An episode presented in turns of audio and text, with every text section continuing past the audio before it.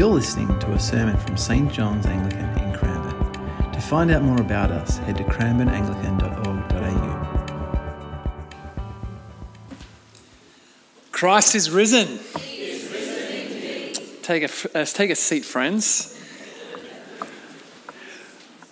If I haven't uh, had the joy of meeting you before, my name is Jimmy. I'm the assistant minister here at St. John's Cranbourne, and it's got my great pleasure and privilege to bring to you the sermon today. Uh, it's a great joy being here on Easter, hearing each other's voices, and the joy that is amongst us. It's a great day to celebrate the resurrection of Jesus. And as uh, I preach this morning, I really have three things I want to share with us. Firstly, that I think the resurrection of Jesus is true and trustworthy that the resurrection of Jesus is good for us, and the resurrection of Jesus is life changing. One of my favorite things to do every single year is to wait and find out what the Macquarie word of the year, the Macquarie Dictionary word of the year, and yes, I do hear how nerdy that makes me sound. That's okay, I like words. In 2020, the word was doom scrolling. That is the act of trawling through Facebook or Instagram or Twitter, just reading bad news after bad news after bad news, not being able to tear our eyes away. In 2017, though, the word was fake news. Popularized by a certain former US president, fake news refers to something sensational that is presented as the truth but is ultimately false. And as I sat preparing the Easter message this year, I wonder if sometimes that's how we view the resurrection sensational, presented as true, but ultimately false. This week I've been uh, quite sick. I've had gastro. Don't worry, I'm, I'm all fine now. Uh, I've partaken a lot of Easter programming though, uh, watched a lot of shows. And one of the things that struck me is how much Easter programming there is and how little mention of Jesus there was. Uh, and that's, that's because Jesus brings a bit of contradiction. It's difficult. It's because the world around us views the claims of Jesus, his death, his life, his resurrection, as sensational true, uh, or presented as true, but ultimately false. And yet, when I encounter Jesus and when I read the scriptures, and as I think more and more, the conclusion that I can only come to is that this is true. All the facts point to this being true. And in fact, regardless of whether you would call yourself a Christian, regardless of whether you would believe in the resurrection, I think there are four facts, the minimal facts that every single person should be able to affirm and therefore must wrestle with where they lead. One, that Jesus died by crucifixion. Secondly, that there was an empty tomb. Thirdly, that people reported seeing the risen Christ. And fourth, Soon after, the church exploded in growth and power. The crucifixion of Jesus. There is rarely or barely a New Testament historian or scholar who disputes that there was a Nazarene called Jesus who was crucified on a Roman cross. It is almost uniformly seen as historical fact. But it's not a, a, leap or a jump to believe that Jesus died, the difficult claims come that he rose. So, what about the empty tomb? Well, the very first thing that happens in every single gospel account is actually one of the things that point to this being true. Every single gospel account starts with a woman discovering an empty tomb, that Jesus is not there. Now, in our modern context, that might not strike us as strange or, or distinct at all, but in the context that the Bible is written to, first century Israel, that would have been a stunning claim. Because whilst in our culture, women are heard and seen and respected at least most of the time, in ancient culture, that was not the case. See, it was true then that a woman's testimony had no legal standing in court, could not be introduced as evidence.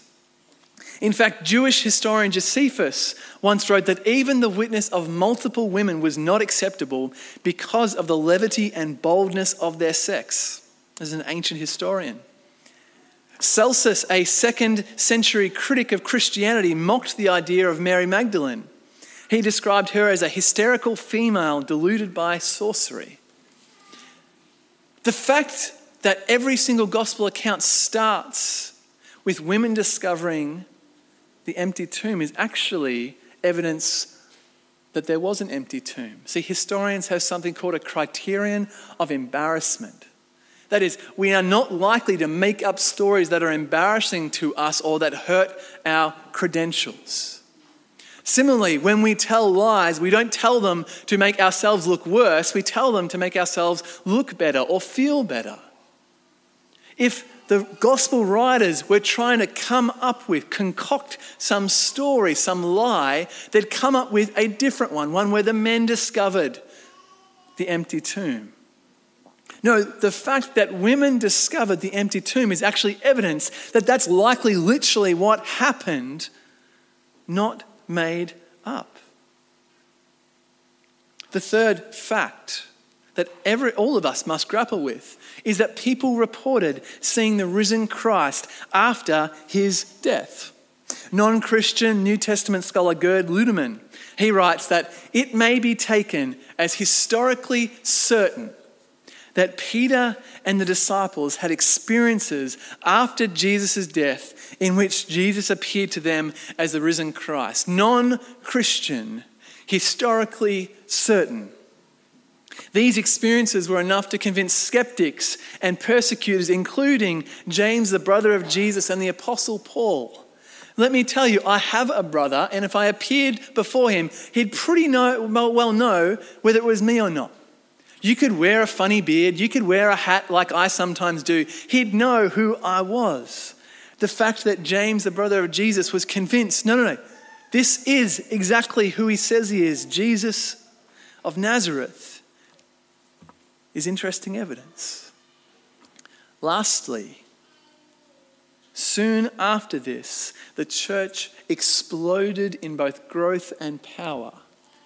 The discouraged, disaffected, disgraced, defeated disciples, whose most recent acts of courage included Peter denying Jesus three times and the Apostle John running away naked from the Roman soldiers, suddenly turn into the boldest and most courageous leaders of the early church, willing to endure persecution, willing to endure torture, and ultimately death because they so believed that Jesus had raised from the dead. And the question that we must all sit with, whether we are Christian or not, is why? What is the most likely reason for all these four facts? I can only conclude it's because they met, witnessed, experienced the risen Lord Jesus that rose from the dead and exited the tomb. That, I think, is the most likely outcome. The resurrection is true. But something can be true and meaningless. Something can be true or understood and go, yeah, I believe in that, but it doesn't change anything. And that's why the resurrection is not just true, but the resurrection is good. In a lovely, the lovely reading we had from 1 Corinthians 15 this morning, Paul talks again and again about the gospel. But what he says a little bit later is that if Jesus has not been raised from the dead, then our faith is futile and we are still in our sins. In fact, a couple of verses after this, I don't have that verse on the screen, he says that if Jesus has not been raised from the dead, Christians above all other people are to be pitied. We're putting a lot in the resurrection of Jesus. But I think it's not just because Paul says we're to be pitied because we believed a lie, but we're to be pitied because we have missed out on something profound. We have missed out on what Jesus promises. Because what Jesus promises us in the gospel is something incredible. What he accomplishes is profound. Earlier in the Gospels, Jesus talks about the, the, the, good, uh, the, the kingdom of God being like a treasure in a field, that if you discovered it, you would sell everything you had in order to possess it. And I think what Paul's tr- sort of trying to point at is that for a Christian, in the resurrection of Jesus, we have a treasure in a field. If he has not been raised, we have lost everything. But if he has been raised, what a profound blessing, what a profound treasure we have. Because if the resurrection of Jesus is true, just think about what it accomplishes for us. Because of the resurrection, we have peace with God forever. Because of the resurrection, we have atonement for our sins. Because of the resurrection, we get to spend eternity with God. Because of the resurrection, we have hope that everyone who trusts in him will not be put to shame, but inherit eternal life. Because of the resurrection, we, ha- we know that we will be justified in the law court of the Lord. Because of the resurrection, we know that what God did in raising Jesus from the dead will happen to us too. Because of the resurrection, our resurrection is guaranteed. And because of the resurrection of Jesus, we are included with Christ and adopted into his family forever. The resurrection is not just true, it is profoundly good for us. It accomplishes something for us. Peter Hitchens, the brother of noted atheist Christopher Hitchens, was once asked at the Festival of Dangerous Ideas, which sidebar, great name for a festival.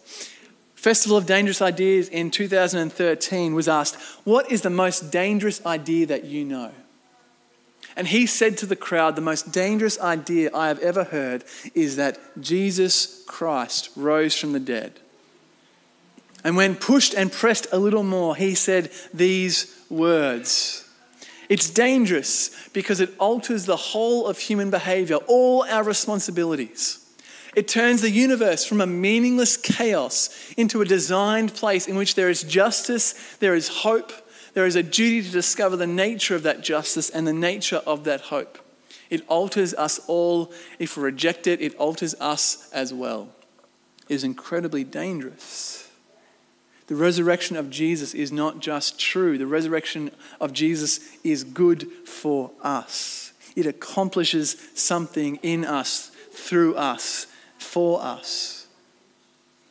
But the resurrection of Jesus is not just true and good, it is also life changing. I've read the gospel accounts of the resurrections many, many times. And it only struck me this week how profound the story of Mary is. I've skimmed over it time and time again. But as I read out these verses, I wonder if you close your eyes and put yourself in the place of Mary, tears rolling down her face, distressed that someone had stolen the body of Jesus. Let me read from verse 11. Mary stood weeping outside the tomb. As she wept, she bent over to look into the tomb and she saw two angels in white sitting where the body of Jesus had been lying, one at the head and the other at the feet. They said to her, Woman, why are you weeping? And she said to them, They have taken away my Lord. I do not know where they have laid him. When she had said this, she turned around and saw Jesus standing there, but she did not know that it was him, did not know that it was Jesus. And Jesus said to her, Woman, why are you weeping? Whom are you looking for?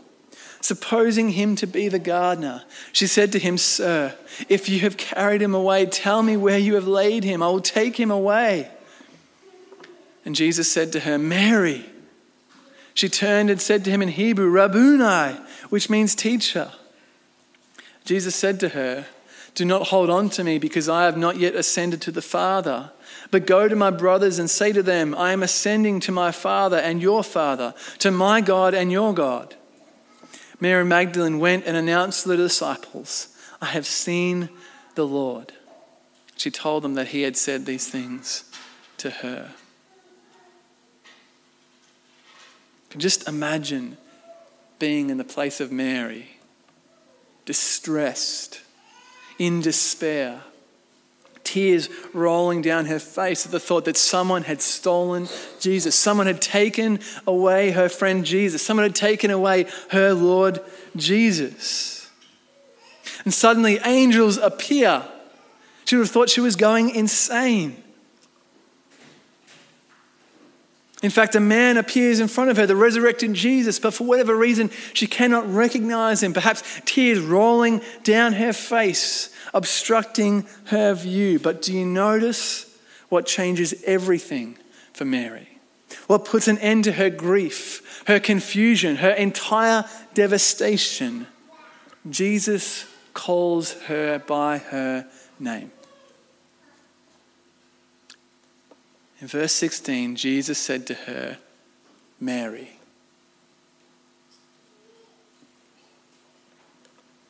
Earlier in the gospel, Jesus says that the shepherd calls his own sheep by name, and his sheep follow him because they know his voice. Mary could not recognize Jesus with tears rolling down her face, but when she heard his voice, everything became clear because Jesus had called her by name.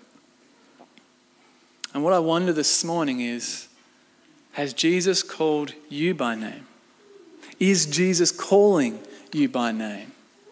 Do you know him? Do you trust him? Do you follow him? Perhaps this is your 500th church service. Perhaps you come to Easter again and again and again. Is Jesus calling your name? One of the things we know from the story of Judas is that you can publicly affirm a relationship with Jesus and deny him in your heart. Judas, Judas kissed him on the cheek as he was betraying him. Public affection for the Lord does not mean that we haven't heard from Jesus. Is the Lord calling your name? Do you know him? Do you trust him? Have you put your faith in him? Perhaps you wandered in here this morning convinced that this was the place where you'd get the best hot cross buns. And if not the best, then maybe the most hot cross buns. Is Jesus calling your name? Perhaps you've never set foot in front of a church. Perhaps you have no idea what's really going on. But Jesus is still calling your name, calling you to trust Him and place your faith in Him. Maybe you've come this morning weighed down by shame, weighed down by grief, weighed down by sin. Is Jesus calling your name? See, we could walk away this morning and go, I believe the resurrection is true and the resurrection is good. But the thing we really have to wrestle with, the thing we really have to grapple with is Is Jesus calling my name? Am I included in his family? Do I believe in him? His life, his death, and his resurrection. That's what's truly worth wrestling with. Because if He's calling your name, if you see the resurrection as true, see the resurrection as good and life changing, it is profound. Mary walks away, tears no longer, distress gone. And what does she say? I have seen the Lord. My prayer this morning is that we would walk away similarly that we would know Jesus, his life, his death, his resurrection as true, as good, as life changing, that we would know him and the life he offers. Let me pray for us. Father, we thank you for the life of Jesus. We thank you for his death, but this morning we thank you for his resurrection. We thank you that it is trustworthy that this is no mere symbolic action, no mere story to be passed down, but historical fact that Jesus Christ rose from the dead. We thank you, though, that it accomplishes something for us. That because Jesus was raised from the dead, we can be with him forever. That anyone who places their trust in him, who he calls by name, will know him forever, be with him forever, have their sins washed clean forever. God, I pray for all of us this morning that we would wrestle with that. Do we trust in the resurrection of Jesus? Do we trust that it is true? Trust that it is good? Trust that it is life changing? God, would we put aside time this week to sit and wrestle and reflect with that? Has Jesus called me by name? Is he calling me by name? Do I know him? God, we pray that you would bring people to know him this morning. That we would leave this place not merely saying that Christ is risen, but believing in our hearts that he is risen indeed. And we pray in Jesus' name. Amen.